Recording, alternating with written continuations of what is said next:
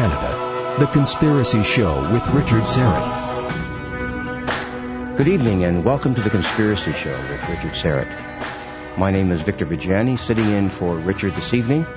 One of the powerful features uh, of The Conspiracy Show that distinguishes us from other radio is the capacity and need that we have to look at the world and the planet and even beyond from totally different perspectives. Perspectives you will not hear on other radio raising levels of awareness and providing alternate perspectives to understanding our world is something we take very, very seriously because as you're well aware, our world is becoming more and more complex each day. No matter what the topic, you can be assured we present different sets of answers to questions we ask ourselves about the world we live in, its history, its current state, and even its future. In our program tonight, we venture into this new world of perspectives and heightened levels of awareness. Tonight, we're looking at Christmas and raising our level of awareness of Christmas. Have we lost or forgotten the meaning of Christmas? What are its origins, its traditions, and the more subtle aspects of this 2,000 year old occurrence? It began in Judea as one thing, a baby born in a stable among animals this singular event altered the fate of humanity and to this day remains a focal point for Christians and humanity itself. However, over time, it has morphed into something else. As something else, a, a yearly multi-million dollar economic binge based on reindeer flying at the beck and call of a large man in a red suit, along with gluttonous excesses of turkey, ham, and shopping malls, have we become somehow distracted from the origins of Christmas? Have we forgotten the true Christmas story?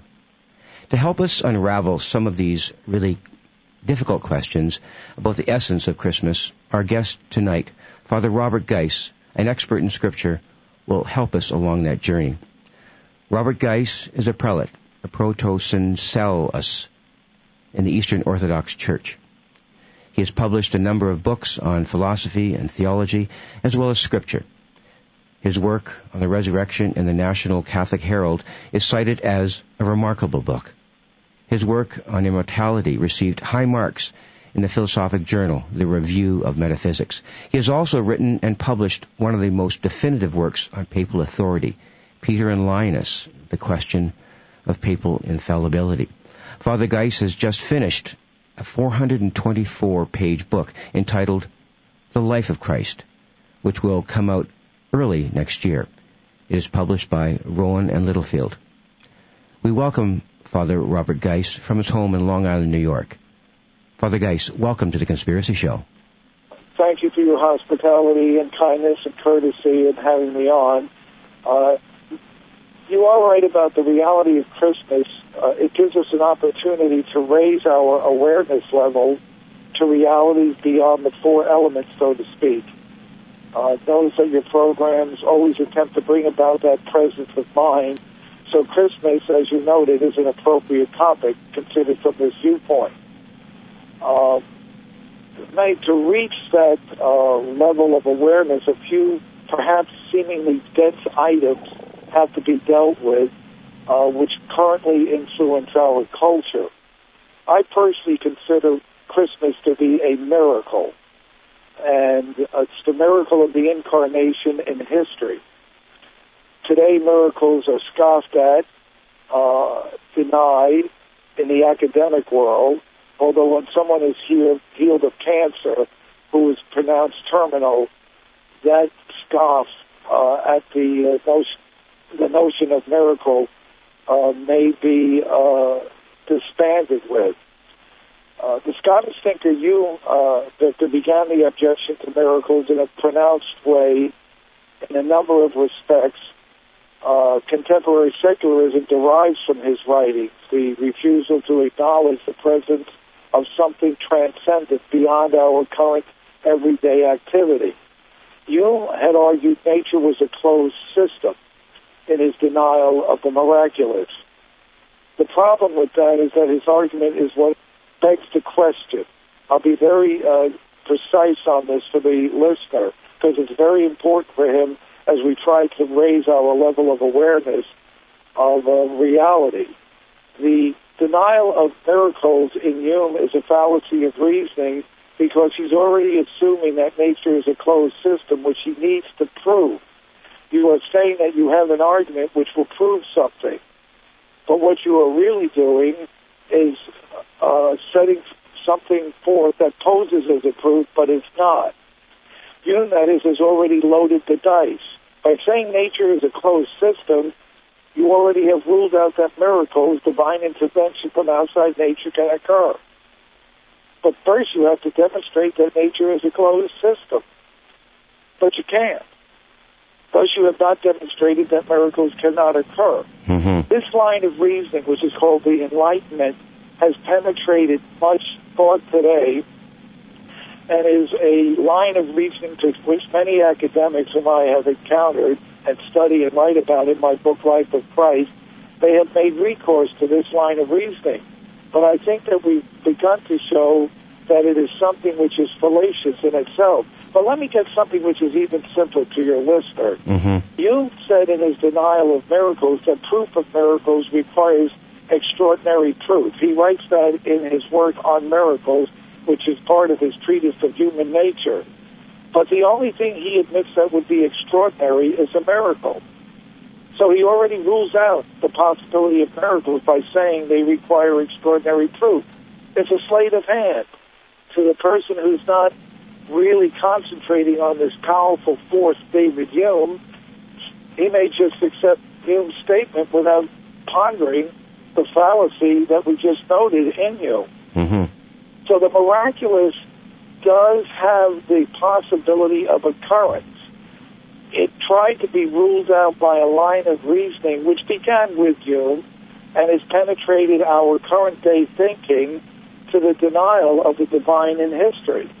But I think if you ponder that Hume's work is not what he pretended that he, it was, we have opened the door to the acceptance of miracles in our attempt in this program to raise the level of awareness that people should have in the everyday life that they conduct.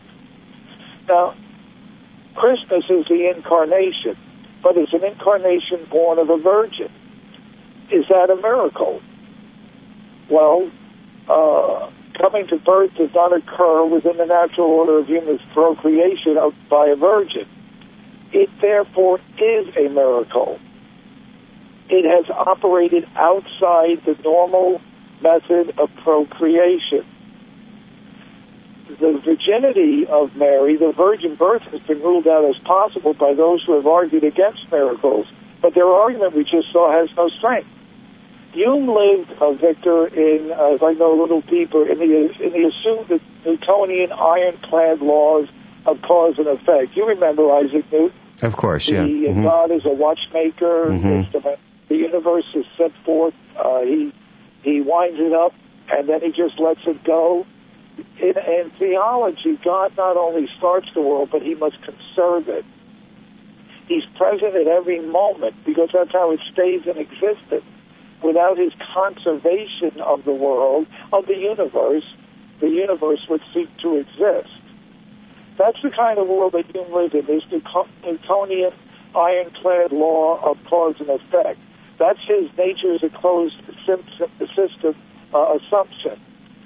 And that's all it is, is an assumption. And what's ironic, Victor, is now quantum mechanics has ruled out this Newtonian universe. You're very, very familiar with that, probably more so than I am, Mhm. given what your uh, programs have in the past discussed.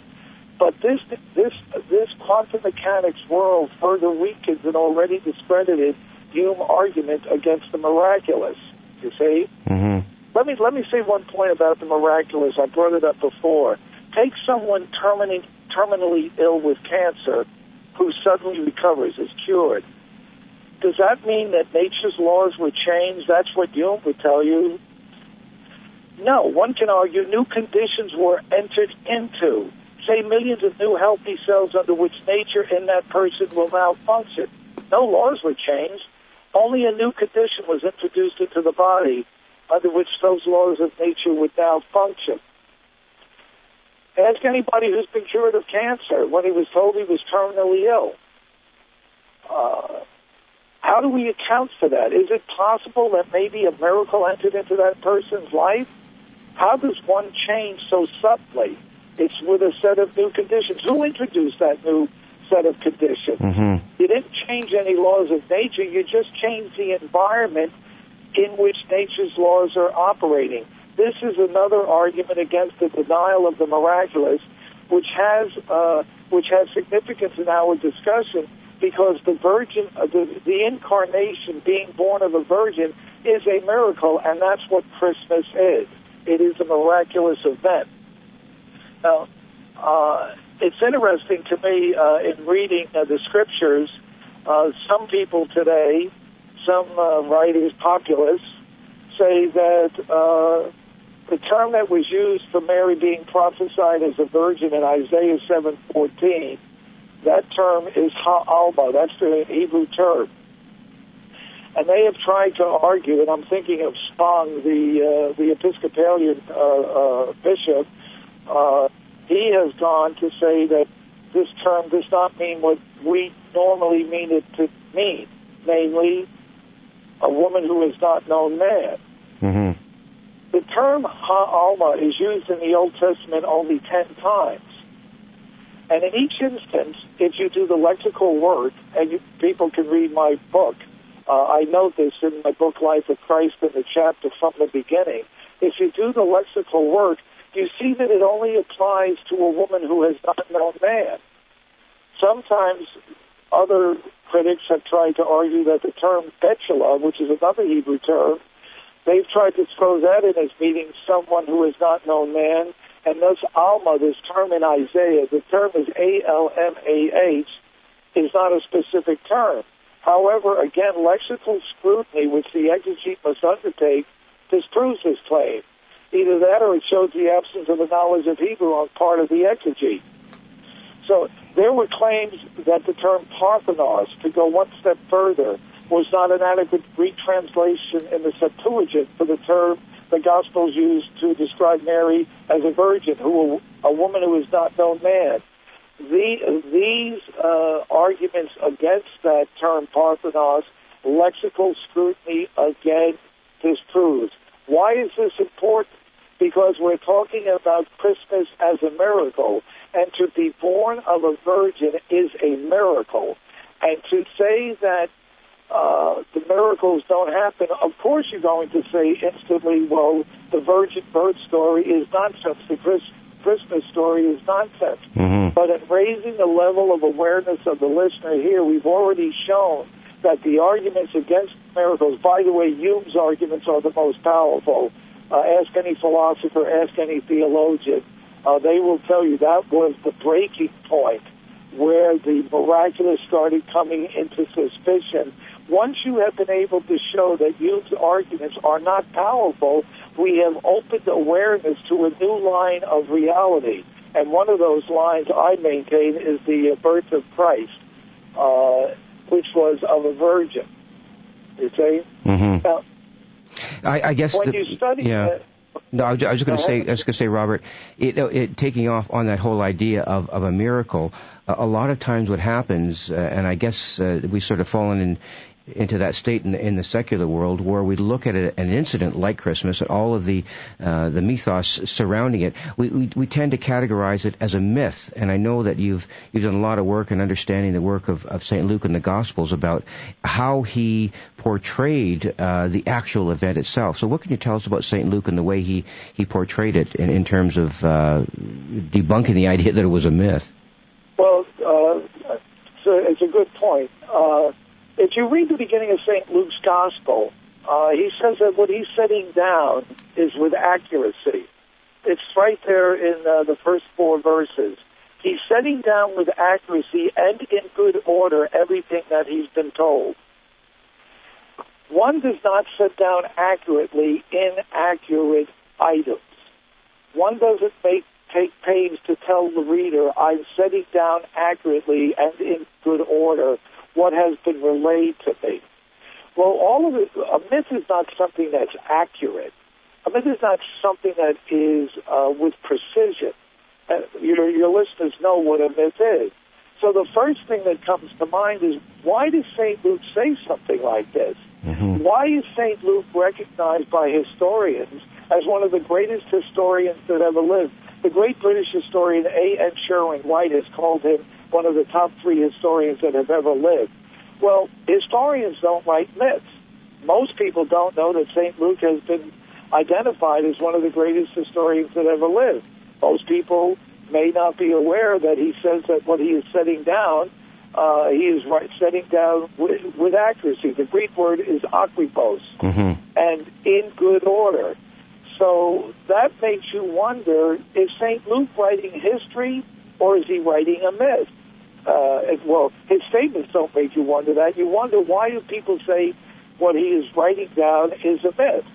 Uh, Right, the right. other interesting thing about Yeah, before we go on, Robert, before we go on there, let's let's take a break, uh, and we we have to take a small short break. Uh, we're talking to Father uh, Robert Geis uh, from his home in Long Island, New York, and we're trying to look at uh, the meaning and essence of Christmas. Uh, my name is Victor Viggiani, and this is the Conspiracy Show. You stay right where you are.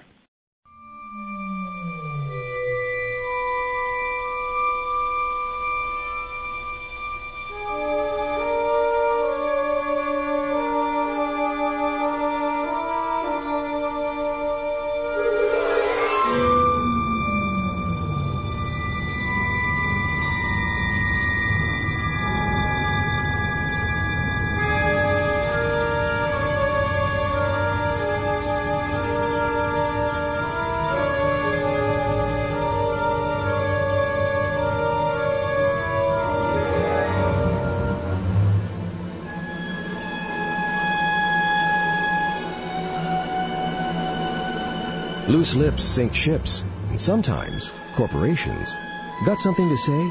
Call Richard Syrett now at 416-360-0740. Welcome back. My name is Victor Viggiani, and this is the Conspiracy Show with Richard Syrett. Obviously, Richard is not here this evening. He's taking a well-earned rest, and I'm sitting here in the big chair, and we are talking with uh, Scripture uh, expert Father Robert Geis from his home in Long Island, New York, and we've just been talking about different aspects of the history of Christmas and trying to put together some ideas about uh, the the actual essence of what Christmas is and how we've reached an understanding today that might be a little bit less accurate uh, than according to Scripture. Um, Robert, you were talking just before the break about St. Luke, but I, I'd like to, to move into the the whole idea of the story of the Magi and the Star of the East. And I know there's a whole uh, you know different line of thinking about who the Magi were, where they come from, and what they represented. And they, they weren't just, you know, three people who were riding on camels uh, looking at a star. They had a, a very deep history. Just run some of those ideas by us. All right. Uh, the uh, the story of the Magi brings up uh, the uh, story of the star in the east. Uh, the Magi were Zoroastrians. Those were followers of Zarathustra, who lived about 3000 B.C. I've read uh, Zarathustra. Uh, very deep thinker. By the way, Friedrich Nietzsche wrote a work called Thus Spoke Zarathustra, and he tries to take Zarathustra as the new preacher, the new prophet, the new the, the sense of the new age. Uh, the Zoroastrian people, the Zoroastrian followers, are named after Zarathustra.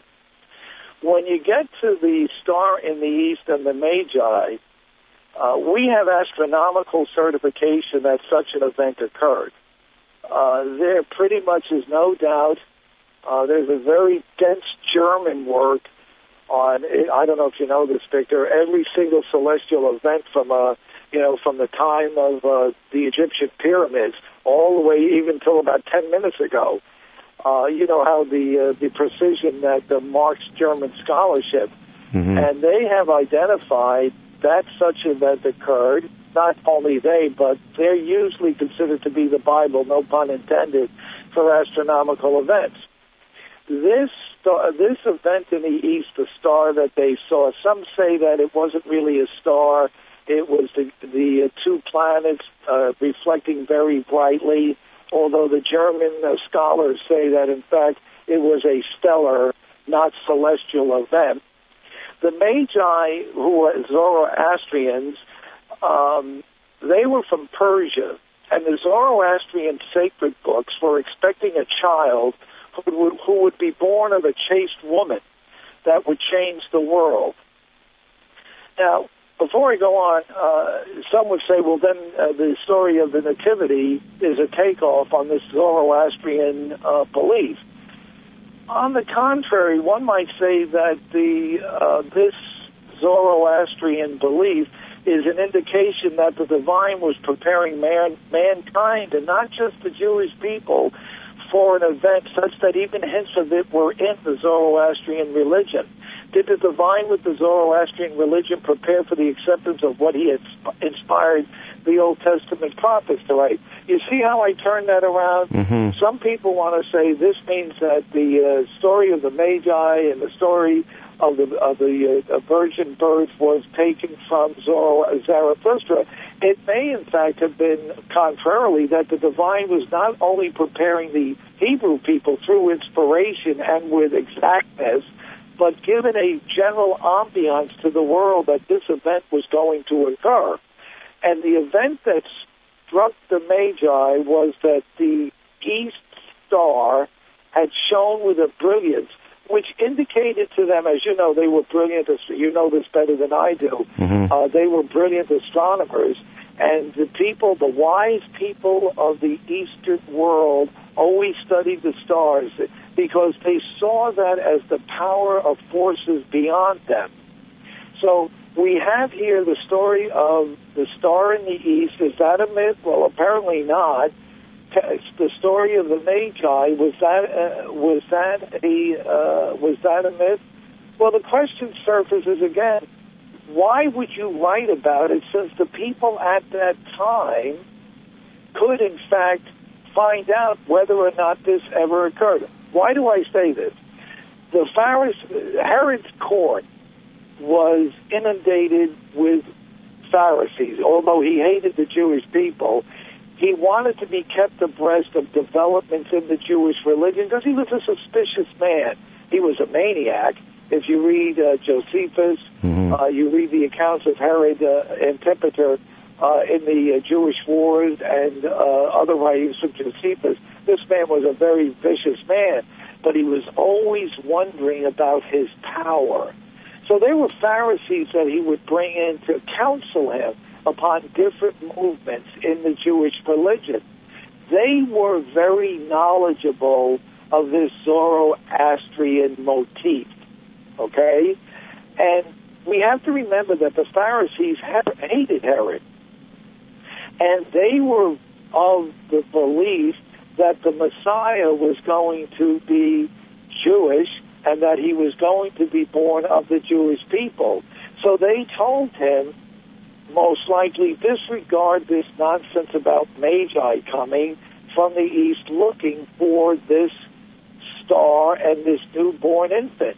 My point being here that um, one could ask the Pharisees, people around that time, did it ever happen in the time of Herod that these men came to see this newborn babe? it could have been checked out. Otherwise, why would a gospel writer subject himself to the possibility of being foolish, of having written something that could not be checked out? That's one of the beauties of the gospels. When you uh, study them and can establish that they were written fairly close to the time of Christ's life, and I, for example, in my book, uh, divinity of the Birds of a birth have argued that Matthew was written contemporaneous with Christ. Once you're able to write contemporaneously or around the time of Christ, you avoid this problem of time allowing mistakes, time allowing stories to have developed.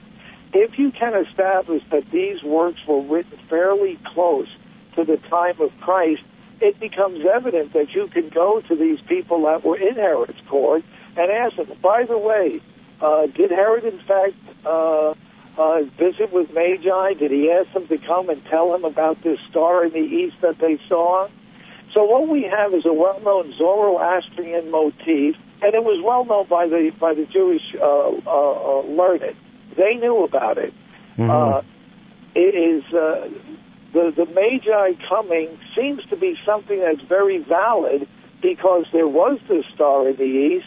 There was this belief that something was going to happen that was great. The Pharisees and Herod's court knew it. So one can assume that what Luke was writing wasn't a myth. Right. That in fact this actually was something that occurred. D- didn't we uh, at one point talk about uh, Herod being worried about um, uh, the situation? That the Romans kind of foretold it, and and he he was very worried about this in his court, and he. F- felt that he had to do something about it. Uh, yeah, but that brings up the question mm-hmm. again uh, of Saint Luke, and what's the slaughter of the innocents, is, uh, which Herod undertook? And um, one other point about Luke being a historian before we address the Herod thing. Uh, some people said that Luke was not accurate because he said in the 15th year of the reign of Tiberius Caesar, when Herod was tetrarch of Galilee and Quirinius was legate of Syria. Well, some historians said, well, Quirinius was a legate of Syria after, in the early first century, and not at the time that Herod ruled Galilee. Mm-hmm. Well, they found out not long ago that this fellow Quirinius was legate twice. He was a legate at the time that the star appeared in the east, and a legate later on. So he was twice appeared legate of Syria. So that kind of adds again to the fact that Luke was a technical historian trying to be accurate in everything that he set down. Now let's get back to the question of Herod. And was he concerned about this? People claim that the slaughter of the holy innocents, where Herod said, well, uh, I want to make certain that this child is not born, uh, they said that this event never took place. The reason why Herod got angry is because Luke tells us the Magi did not return to him. They went on a separate path back to their home country because an angel came to them and told them that you are not to go back to see to Herod, but to go back to another by by another route. Uh, this was an insult to Herod, who probably expected that the Magi would just kowtow to him and do whatever he bid them and tell them, "Well, tell us, tell us where this child is born, so that I too may pay homage to mm-hmm. him." Well, once the Magi did not come back to him and tell him where this major, where this babe was, it is written that he went out and had the firstborn under two years of age in the town of Bethlehem slaughtered. Mm-hmm. People said that never happened. There are two events. In the Roman Senate, sometime around 30 BC, 33 BC, there was a fear among the senators that uh, there was going to be a new kind of power, a new individual was coming to be. They had heard the rumors, they didn't know where it was from, and they wanted to be on the lookout for such an occurrence. Such an occurrence, they had ordered, must be stopped because Caesar is king. So there's a first indication that when you say it must be stopped, we know how the Romans stopped things. They just killed the people that were involved, and that ended the problem. Mm-hmm. But with Herod, Macrobius in his Saturnalia writes about the story where Herod's two-year-old child was slaughtered and killed when Herod had ordered his Roman soldiers to kill children because of a fear that he had about a new kind of power coming to be. Now, granted, Macrobius does not say that Herod had the children in Bethlehem slaughtered, but need we ask ourselves, well, why would Macrobius in his Saturnalia be bringing this up if, in fact, Herod never ordered the execution of these children? So again, we have the story of Luke being a historian being backed by the writer Macrobius in his Saturnalia. And that's the story of the Magi, those three wise men, which doesn't seem to me to be some kind of fabrication, but seems to be based in history by a man who said that he was writing down accurately everything that he had been told in good order. Yeah, it seems to be there's, uh, the, you know, in, in, the commonly told stories, and you hear it on, on at mass on uh, on Christmas Day, and when the the Gospels are read, that once the Magi saw uh, the Christ child, uh, they let off and they, they took off and went in a different direction. But what you're indicating, there was a whole different series of political situations that either they knew about or were inspired about that they had to return to their homeland in a different way. Yes, the uh, the political situation. Well, you have Herod, who was constantly in fear of being overthrown. I mean, uh, he killed his wife. He killed a couple of his children. Uh, he killed the high priest. Uh, and he, uh, uh, he killed uh, a number of uh, rulers of other countries, much to the chagrin of Augustus, uh, because uh, there was fevering at this time in the land of Judea, the possibility that Rome could be overthrown. Remember, the Maccabees had destroyed, had prevented the temple from being destroyed they had fought tooth and nail, and that was that was around 230 BC. That was still in the minds of the Jewish mm-hmm. people. So uh, Herod is is aware of this fevering, this kind of revolutionary sentiment. So he's going to be very, very careful to put out the fire before it starts. Mm-hmm. And Herod, uh, like I said before, uh, you know, after one reads about Herod's life in Suetonius and Josephus, and Tacitus, uh, and uh, the uh, the records that we have, the commentary from others at the time, one is aware that Herod was going to hold on to power at all costs, even to the point of uh, killing his own children if he thought that his power could would be taken. Mm-hmm. And the Jews could not stand Herod, so he was always suspicious of them and always wondering when was the next step going to be taken you know, at the time. Actually, let's let's hold it there, uh, Robert. Robert, let's hold yeah. it there for a second, and and we'll just take a break here, and uh, actually uh, we'll continue. I want to bring up something after the break about uh, you know Christmas being something of uh, of a higher level awareness for womanhood. Uh, we we talked about that earlier, but right now we're we're speaking with uh, Father Robert Geis, a scriptural e- expert here on the Conspiracy Show. My name is Victor Viggiani. You stay right where you are.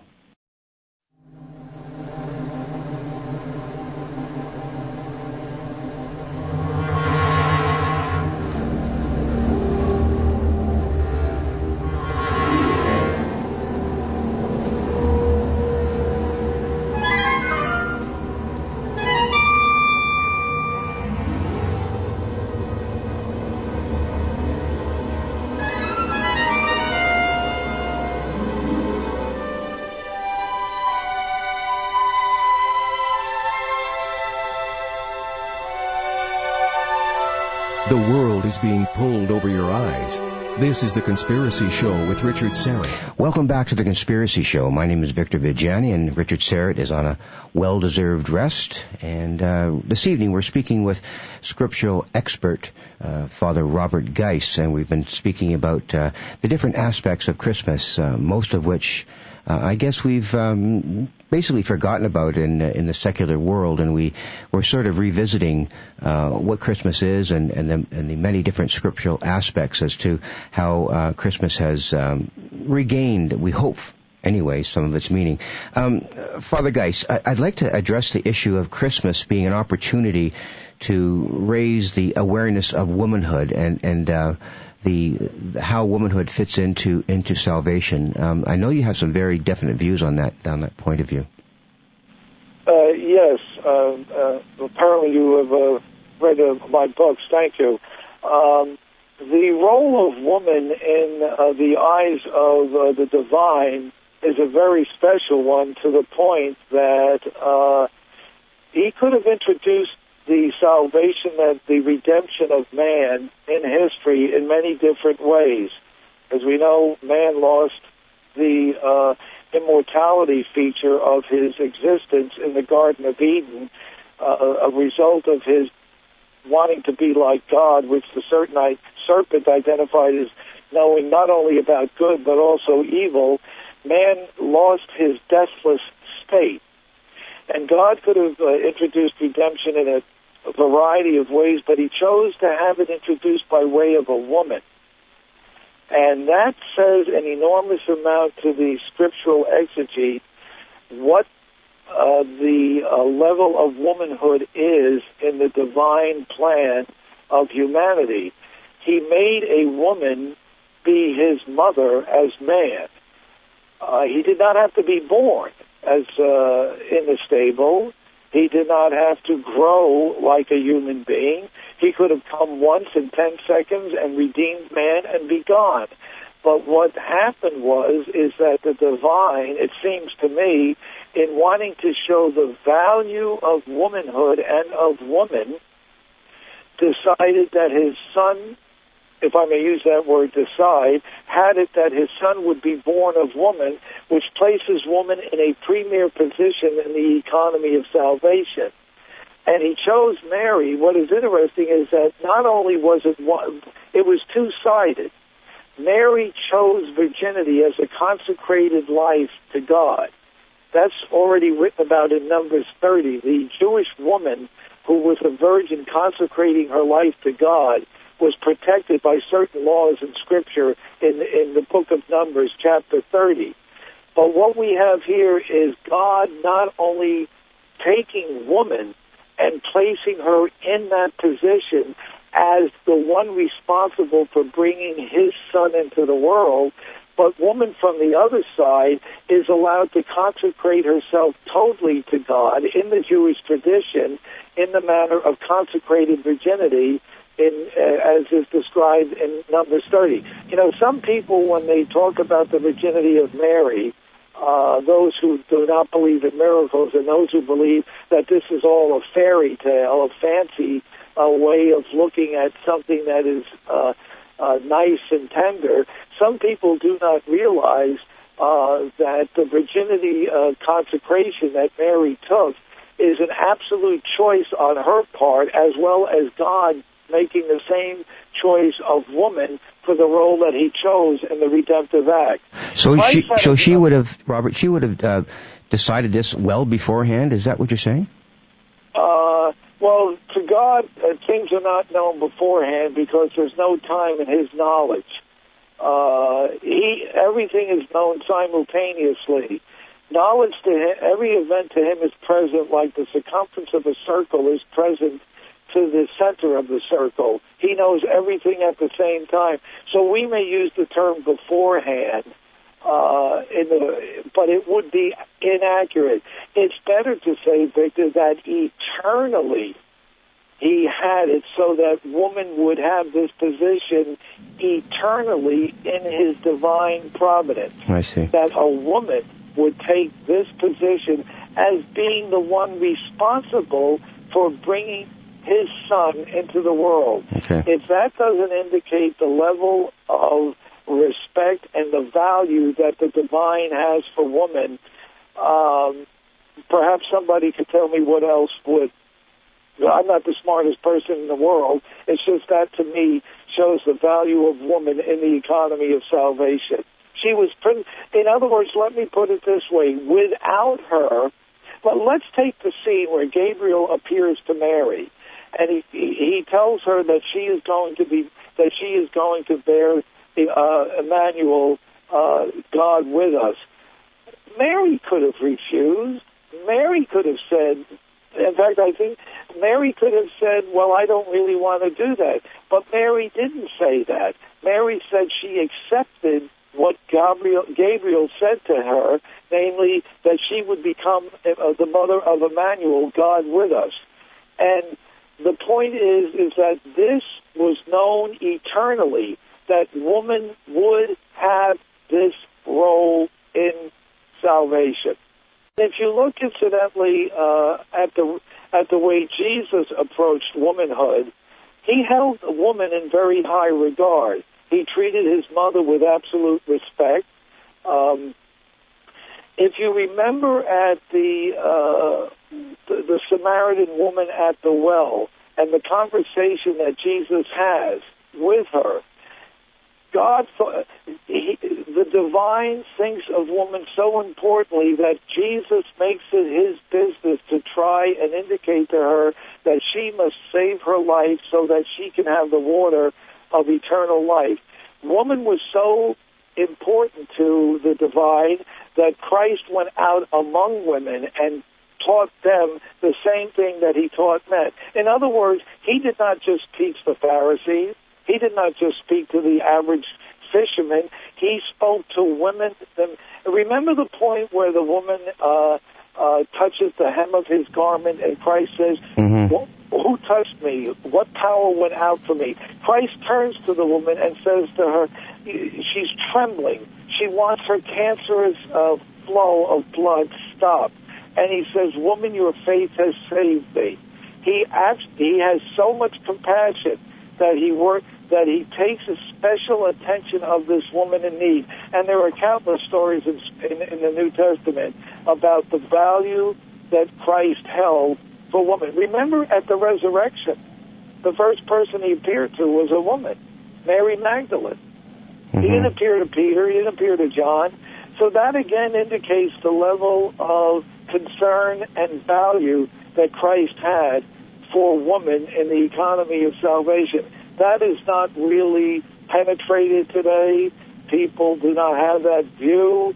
Uh, you know, you have the women's lib movement. I'm showing my age. Uh, those kinds of things. But Christ already was aware of the value of woman from his own mother, who raised him. Victor, when you are given the woman the role to raise your son, which God gave to Mary, to, to care for him, to nurture him, to take care of him. You are entrusting to a woman your son. That, again, points to a value that people have not ascribed to women in the economy of salvation, but which is certainly evident in the way God uh, had Mary take care of his son. We're speaking with Father Robert Geis, a scriptural expert, here on The Conspiracy Show. My name is Victor Viggiani. You stay right where you are.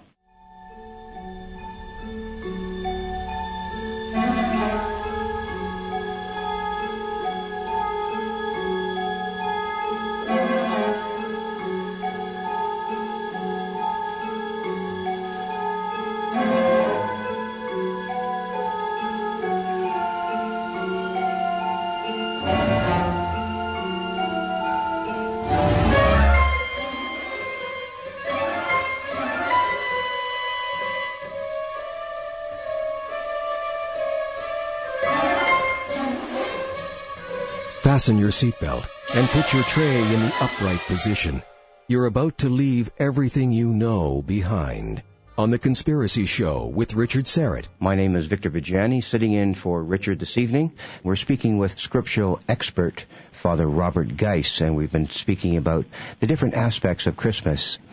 Let's explore the idea of the kind of birth that that Christ endured uh, in, in the stable and I know that uh, you know the, the, kind of birth uh, that any child um, w- would have is indicative of the kind of, of um, I guess journey or role that he or she has to play. But the significance of of the birth in the stable among animals, I know um, that that is a very strong point in the way.